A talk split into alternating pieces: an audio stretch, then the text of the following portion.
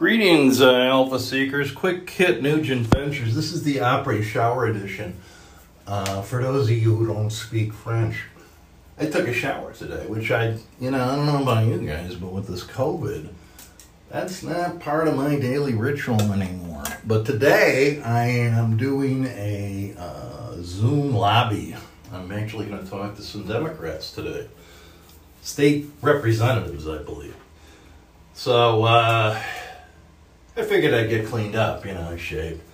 And it's amazing, I had forgotten that, in fact, if you're depressed, one of the therapies they recommend is to take a shower. They recommend a cold shower, which, that's a little too much to ask for this guy. But all of a sudden, I got all these ideas, and I thought, well, let's do the Opera Shower Edition. And what occurred to me is that, this Olympian who basically took a powder for mental health. I don't really know her name. I think it's Chantile something. So she decided to compete in the last event and she won a medal. So what does that tell us? What that tells us is, as Woody Allen said, 90% of life is showing up. You've got to think of life as an ongoing competition and live in the moment, like my old friend Tom Kelly said. And his moment is over, but ours isn't. So, every day, you got to wake up and right now, what's the best play I can make? And make the play. Like when I was a wrestler, I was a terrible wrestler. But I showed up, and I went out there, and I competed every time. And, there was always, like, at least my senior year, there was a 66% chance that I was going to lose, as it turned out. At one point, it was a coin flip, but then things got worse, and competition got better, and I got beat. But every once in a while, I'd win. You never know what's going to happen. The guy could have a heart attack on a mat, So, but what I think we've seen in the Olympics is the one thing, and then also in this tennis thing, where the young lady pulled out because she couldn't handle the press conference. You can do what you want, and you may get praised by people who are emos and say, oh, yeah, we have to respect her mental health and all that, but you got to play to win. It's like the lottery, right? And if you decide, oh, I'm going to get in my safe space, you're not going to get a medal. But if you get out there, even if you don't feel like you're at whatever your best is, in your own mind at least, if your confidence is weak, get out there anyway. Okay, maybe you lose, so what? But you can't win unless you're in. And once you're in, you got to win, right? Or try. So that's kind of my thought for the day. I had some other ones, but they come and they go, So I guess that's sufficient. That will suffice for this particular Opera Shower episode. So, get in there. Keep your head in the game. Make the best play you can right now. Don't worry about what happened last week or last year, how you screwed something up. Don't worry about what's going to happen tomorrow. Just be in the moment and make the best play you can today. And that comes to trading, too. Past performance is no guarantee of future results. And if you made a bad trade yesterday, that doesn't mean you're going to make one today. On the other hand, if you made a good trade yesterday, that doesn't mean it's going to be a good one today. So just make the best of the circumstances. Bye-bye. So today's Nugent Ventures podcast is sort of a sermon to an invisible church. Too bad this isn't a video thing because kind of inspired by my father-in-law, his wife just died, my mother-in-law in effect. Leah Friday, who was a great person. And, he was so dedicated to her. I was about to text him and tell him, I aspired to be as good a husband to my wife as you were to yours. But he's, German. He probably, I don't know, maybe I'll share that with him, but maybe I won't, They don't take compliments that well. Not the stereotype, but in any event, it occurred to me that when we were kids in Catholic grammar school, we would, whatever work we did, we'd put a cross at the top and we'd write the Latin acronym AMDG, which I don't even know if I knew what that was, but I later learned, I forget, I think it's, I'm not sure it's Jesuit or whatever, but it means ad majorem Dei Gloria in butchered Latin. So what it means is for the greater glory of God, right? Well, we don't know what the hell that meant. But now that I'm old and hopefully wiser, and it's the old sadder but wiser from Mad Magazine showing a guy with a hangover. But you know, when you, and many of our listeners, including yours truly, have been sort of weakly faithful, if at all, you know. But when you sort of dethrone God, you create a power vacuum, right? And who's going to fill that vacuum? Well, in many cases, it's you. You know, if there is no God, then you aspire to be God. And we see that with some of our politicians, like, well, I'm not going to mention any names, but, you know, Hitler, Stalin, Caesar, you know, there's a hubris that takes over. And, you know, no matter how good you are or how good you think you are, guess what? You are not God. And when you start to play God and become immortal and everything else, and you sort of find the meaning of the parable of Lucifer, the Old Testament, where Lucifer aspires to be God and is cast into the darkness. And then that creates the whole Manichaean good versus evil struggle. And then the other part of the Bible that's pretty meaningful to me now is the Garden of Eden, where the tree of the knowledge of good and evil, you know. Once you stop just doing the will of an almighty God and start to make your own decisions and get that revered freedom of choice, well, now you've set yourself up out in the abyss. You have to make a decision about what's good and what's evil. And if you have no reference point, then you may set yourself up as God, and you decide what's good, and you decide what's evil. And that's kind of the downside of the whole death. You know, I remember when I was a kid, Time magazine ran a cover called God is Dead. Is God dead? They asked it as a question, but it was a black cover with white type. It looked kind of like a death certificate or a death notice. And he kind of was, for half of society probably. Even if they're religious, they still operate on a very secular level.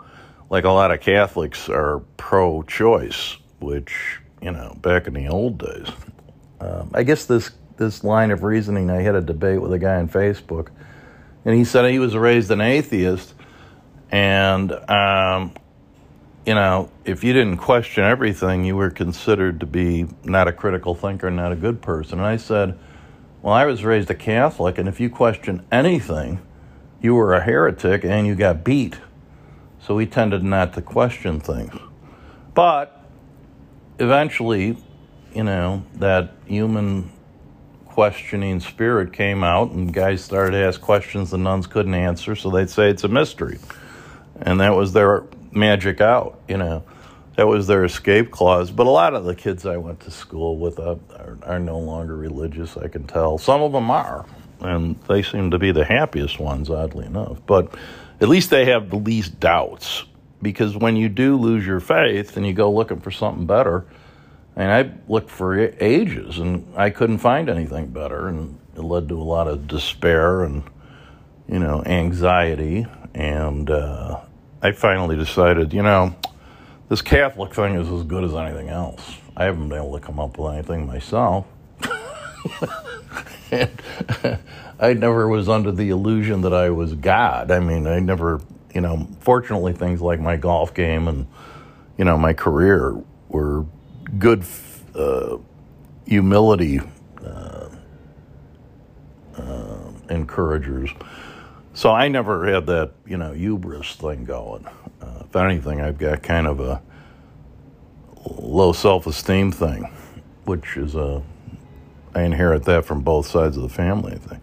and not without good reason. So, you know, but it is interesting. I think probably the worst thing that happened to the Western world after the conversion of Rome to Christianity was the schism between the Eastern and Western wings of the Catholic Church into Orthodox and Roman.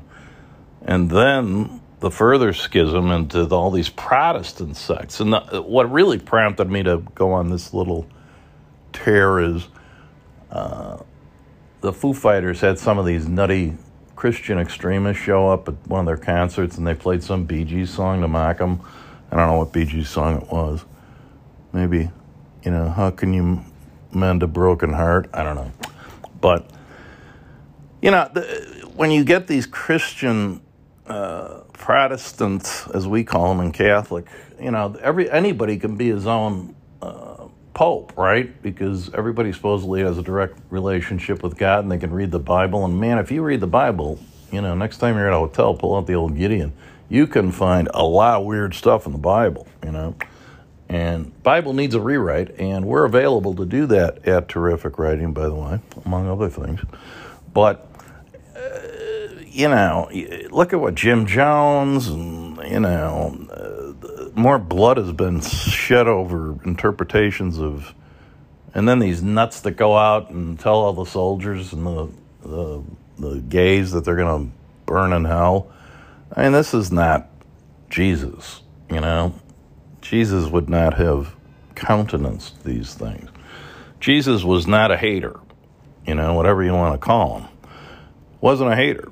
And a lot of that has all been lost. Of course, the Roman Catholic Church distorted the teachings of Christ to serve its own purpose, too. But at least when you got one Holy Roman Catholic Apostolic Church, you know, you get some vetting of the positions they come out with before they come out. It's not like anybody can set up a storefront, you know, and tell people to carve X's on their heads and go kill Sharon Tate or whatever.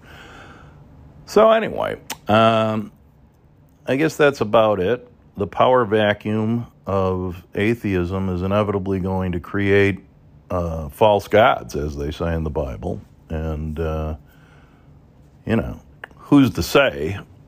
You know, believing in God is an act of faith, and it doesn't lend itself to logic.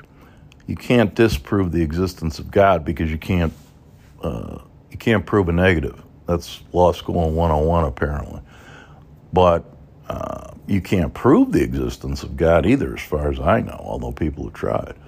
You've got a category error when you try to prove it, because it is a matter of faith. And one thing about an imaginary being that's perfect, I mean, nobody can find any chinks in the armor, right?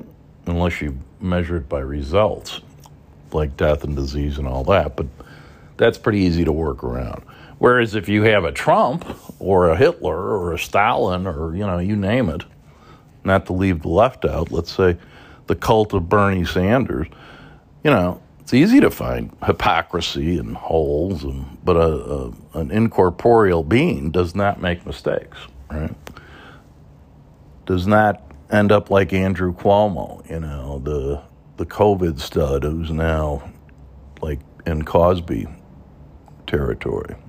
The brand has been broken.